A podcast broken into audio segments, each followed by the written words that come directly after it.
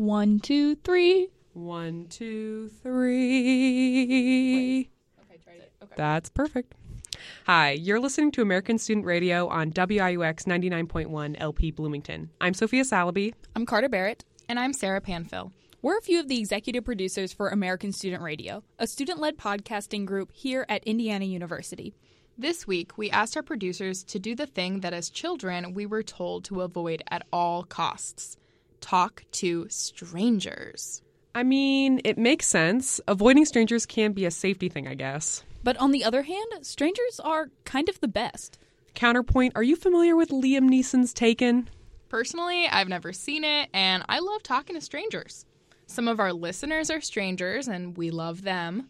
Anyway, in today's episode, you'll hear stories about dead zoo animals, the sounds of the Irish countryside, and complicated issues of race and heritage.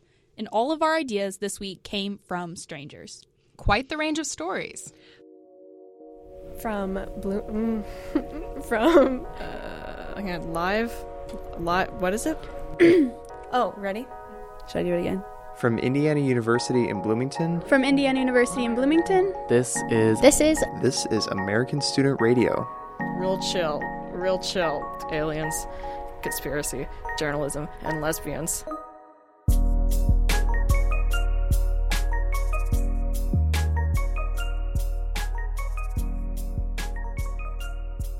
But to start, Nora Youssef and Maddie Jimenez bring us this piece where they ask strangers about their favorite body parts. And we could all stand to hear a little more self love on the airwaves. Hey everyone, welcome to our first Vox Pop. It's Nora, It's Maddie. and we had a question for strangers. What's your favorite body part? that is so hard.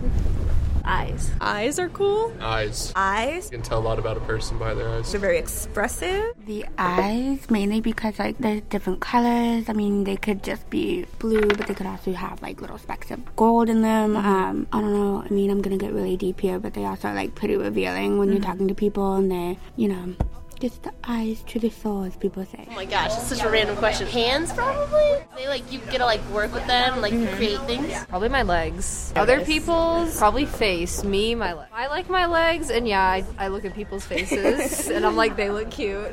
My favorite body part on me, I think, would be my hands because they look weirdly like my mom's hands, and I love my mom. My cheek area where my freckles are. Noses. There's so many different ones. And, um, you know, the cute little buttons ones when they, yeah, it's my favorite. I think I like my feet. Your Um, feet? Like I don't actually like my feet, but I like the capacity that my feet allow me to like wander. I guess. maybe my thumbs. They look they're like not normal. Has anyone ever complimented your thumbs? No. I don't know. I think it's the first thing I notice. I always like look down, so like I don't know. I I guess my eyes just always like are looking at people's legs. I like muscular legs.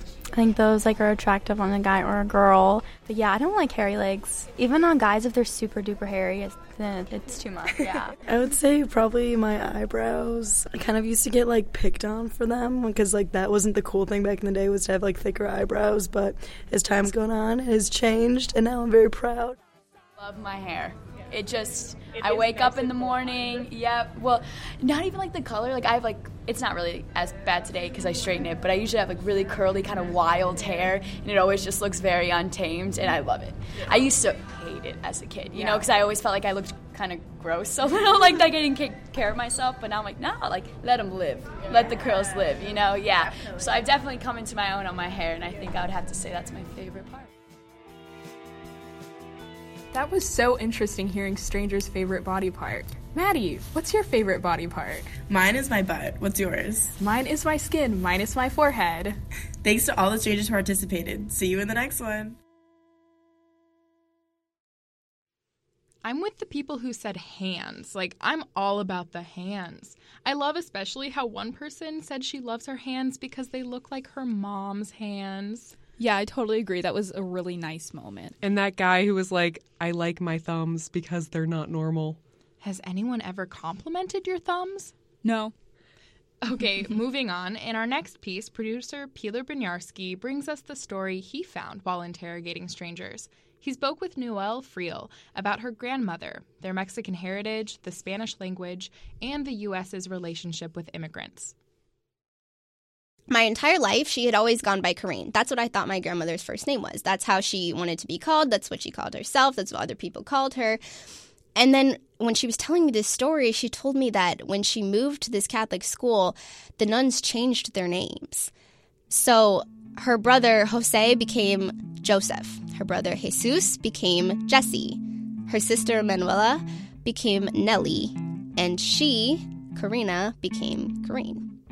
And she used that name her entire life. They were stripped of every part of their culture right down to the names that they were born with.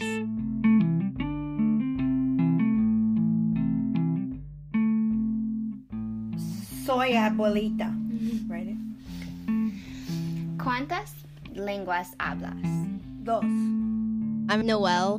I'm taking a class on Spanish linguistics, and we had to interview a native Spanish speaker.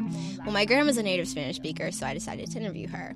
And I had to ask her a variety of things, like things that make her the happiest or the saddest or what's the most painful, because we were trying to get a gist of the way that her speech patterns would change when I asked her these things.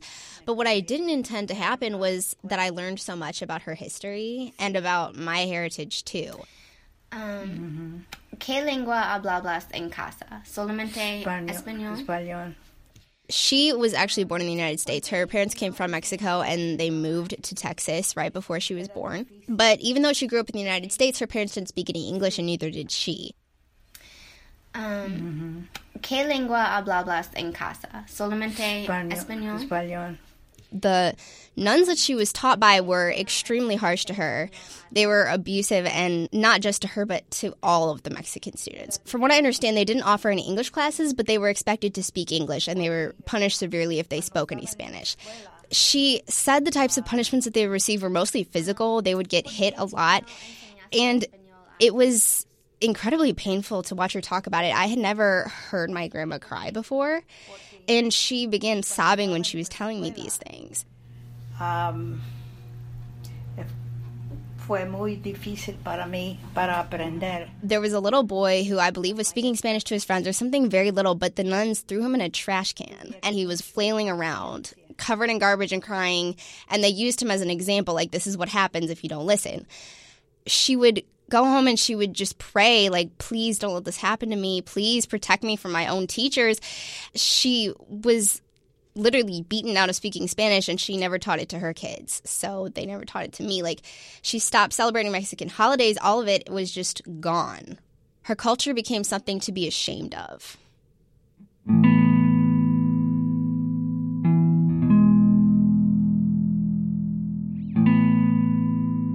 Sometimes I remember as a kid, I would hear comments, things like, oh, you don't speak Spanish, you're not really Mexican. And I just think that's because it was stripped away from us. Because it was scared out of our ancestors when they came here, because they weren't allowed to speak it. So, of course, I don't speak it now. Because she went through so much torment, she didn't want us to go through the same thing.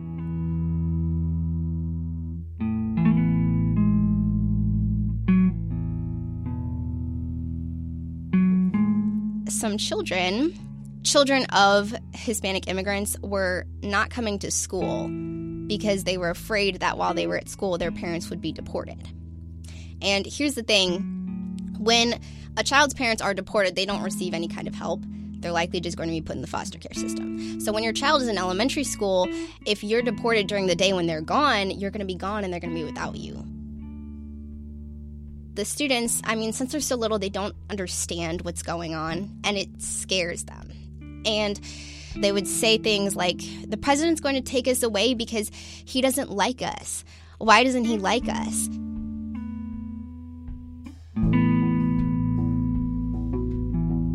While what my grandma faced was more like in her day to day life, her personal interactions. Today, it's kind of like it comes from our leaders, and then that mindset trickles down it doesn't show a lot of progress from where we've come from. It shows a lot of hostility. They paint a picture to the public that Mexicans are dangerous or that they're mooching off of the American system, they're stealing our jobs, which in and of itself implies that immigrants are less worthy of having those jobs, that Americans are above immigrants and more worthy of having them.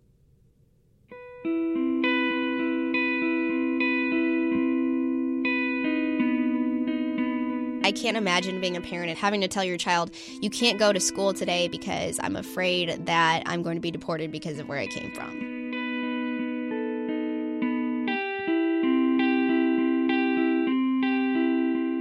When it was hard for her to talk about something, she would revert back to English. Because she told me that she, since being in kindergarten with those nuns, had not spoken Spanish since. It's hard for her to speak it. It brings back painful memories. I'm sure it does. And so I'm sure that there's a lot of kids just like me who, when their ancestors moved here, they had to just try and blend in. And so a lot of their history was lost. It's n- not entirely on the person who has immigrated here to blend in. It's not hard to say somebody's name. If you don't know how to pronounce it, just ask them how to pronounce it. It isn't hard. There's no reason why you have to change the name that they were born with, that their parents gave to them, and not allow them to go by that, because that's part of who they are.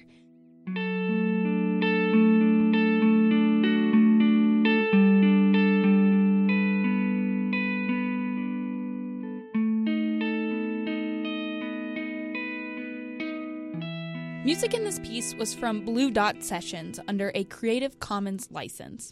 So, my piece is next. When I asked a random professor what kind of story he wanted to hear, his answer was simple.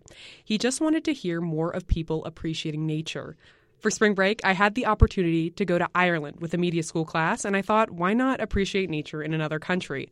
On our first full day in Ireland, our very jet lagged and sleep deprived group took a three hour hike in the Wicklow Mountains outside Dublin.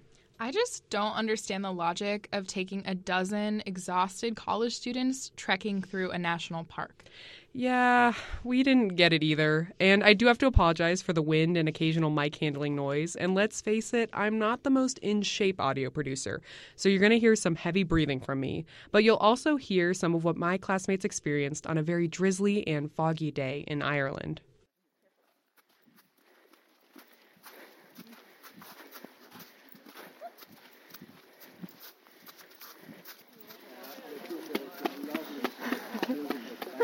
Get that sound? Yeah, yeah, yeah. I need normal. It's like that episode of Portland. You can't keep talking. I'm supposed to. I was tasked with doing something that appreciate about appreciating nature more. So, and I don't have my headphones, so we're winging it with the sound quality. That's okay. But I don't know.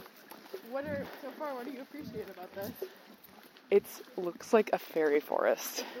Can you tell me what it looks like? Yeah, for me it looks like uh, it looks like the forest of Middle Earth. I feel like we're about to stumble right into an ent who's going to tell us some sage uh, pieces of wisdom. All right. That's That's that's, how I feel. How do you feel, Anna? I yeah. Uh, This is a I. I also feel like I'm in some sort of Arthurian romance sort of setting, you know, where some random knight is just like bopping through the woods, and he runs into lots of interesting and wacky folk who put him through trials and tribulations. And I'm just saying, I would be down for that.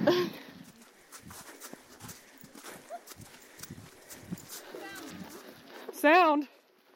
Someone say sound? Oh yeah.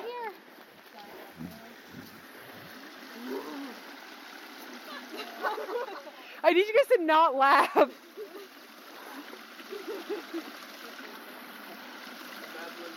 Oh my.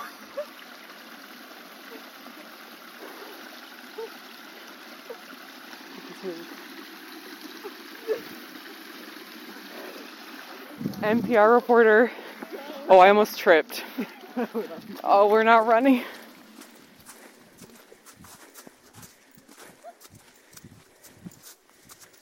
Uh, well, it's really lush, and we're walking on sort of like a gravel, rocky road, path, trail thing. And on either side, there's a little bit of snow. And then on banking that is um, some really thick evergreens. It's beautiful, and it's kind of a cloudy day. It's raining a little bit, but to me, it, this seems like typical Ireland.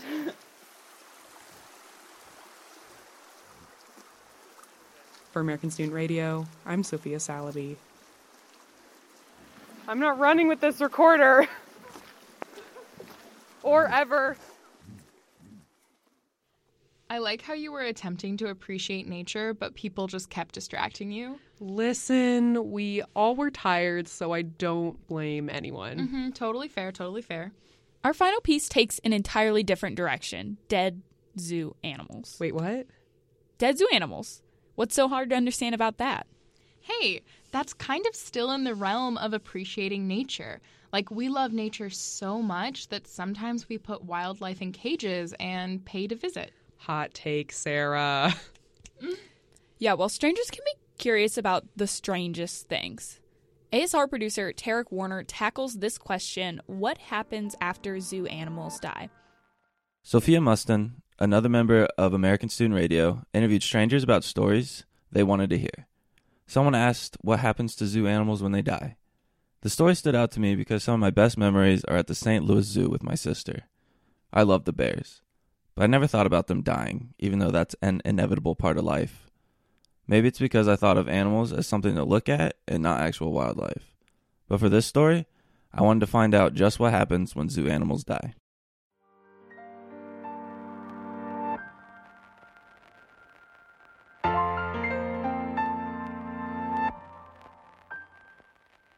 From your favorite animal to the one that scares you the most, a plethora of exotic animals call zoos their home. But what happens when they pass away? What happens to their body? And what about the bonds they leave behind?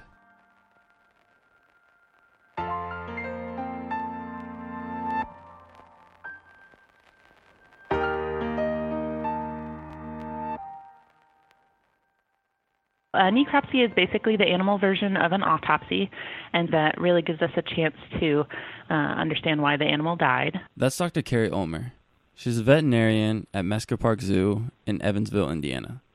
She's dealt with animal death before. But what exactly is it like when performing the necropsy? It's very similar to an, examining a live animal. So you start with examining the whole exterior of the animal. So you look at all the parts that you would normally look at with a physical exam and then you make an incision down the length of the body and you inspect the cavities. So you really just literally go down a list and we check each organ system uh, for any signs of disease. And then we usually take biopsies of most of the major organs, and then we send those off to a pathologist who will look at those under the microscope to check for signs of microscopic problems. The death of a zoo animal is methodical, an examination, a list then collecting data and sending it away. But once the process is done, what happens to the body? Usually, what they do is cremate the body afterwards. That's Tim Harrison. He continues telling us what happens to the body after death. Unless they're going to use it uh, in the lab for, uh, they'll use it for scientific purposes, parts of it, or they'll actually take sometimes take the animals and use them for museum quality educational tools. And then also just the educational department. You'll see if you go to an AZA zoo, which is the best zoos out there, the accredited ones, they'll have uh, some of the body parts of some of the animals that have died so you can actually put hands on. Tim is the director of Outreach for Animals, an organization dedicated to teaching people proper care and respect for wildlife and its habitat. He's also the subject of an award winning documentary, The Elephant in the Living Room. He mentioned AZA Zoos, which stands for the Association of Zoos and Aquariums. However, the term zoo has been misused for so long it's ridiculous because a zoo is supposed to be a place where animals are used for educational purposes or to be displayed for people to come and see and learn something about. Where the roadside zoos, it's basically just come and get you, you know, picture taken with a tiger cub. Zoo is a blanket term. It includes the AZA accredited zoos, such as the one Dr. Ulmer is part of at Mesker Park. It also includes ZAA zoos, which can include roadside zoos that house bears in 20 feet by 20 feet corn cribs. So, what happens to exotic animals in a ZAA zoo? We have no idea what happens to those animals. When they die, they could be body parts could be sold. Uh, you know, because uh, a tiger is worth more dead than alive. Through the Chinese uh, uh medicines, through the skin, through the claws, things like that. People pay uh, quite a bit of money for a dead tiger uh, because of that. And so we have there's no regulations or control with the ZAA, and those are the roadside zoos. So that's the two different kinds, AZA and ZAA. But the AZA zoos, when they're done with them, They are necropsied. They are studied. Part of, part of their their samples taken, but they're incinerated. So sometimes there's no closure, no necropsy, no lists, no learning opportunities.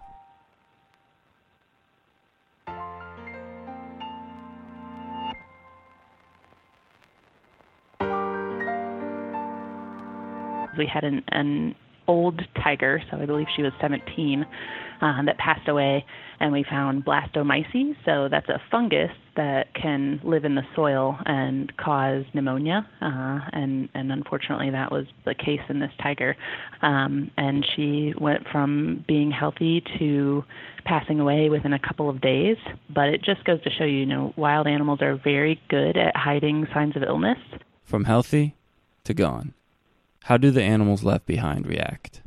I, I guess as far as the passing of an animal, it really depends on kind of the development of the brain of the animal, but some of them, you know, really seem to have a grieving period after the passing of a of another animal that they live with and some animals it really doesn't seem to phase them at all. But the animals who are phased feel profoundly. I'll throw out right off the bat elephants. They're overly emotional very emotional animals, and it's really rough. It's very rough, and you'll see it even in the wild, where they'll circle for days. They'll circle that animal for days. You know, and other animals will come in and try to eat. You know, the the uh, scavengers, they'll fight them off a little bit, but then after a period of time, they'll leave. They'll go up. They have tears actually run down their eyes.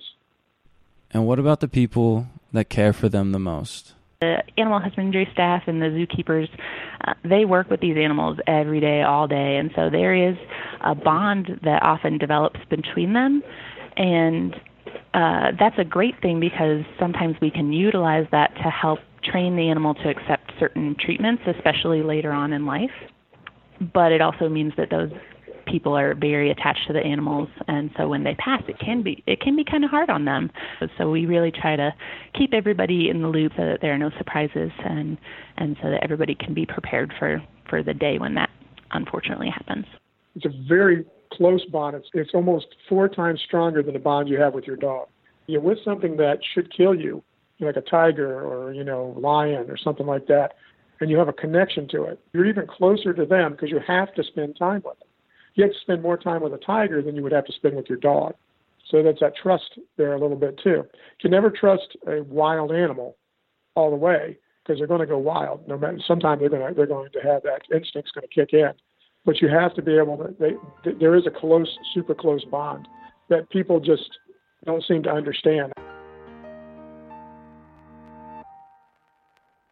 Zoo animals Given the right context and a caring environment, live well and die old. A life of bonds between each other, connections between animal and human, then death. Necropsies, lists, education, cremation. Eventually, it comes to an end. For American Student Radio, I'm Tarek. And eventually, too, our show comes to an end. Yes, that's it for today. Thank you to all the strangers we harassed into giving us stories. Stay tuned for two great new episodes this month. First, our annual 24 hour challenge, where our producers make stories on a very tight deadline. And then a show jam packed with one minute stories. I know I can't wait. So, thanks for. one, I should. Two, three. Thanks, Thanks for, for listening.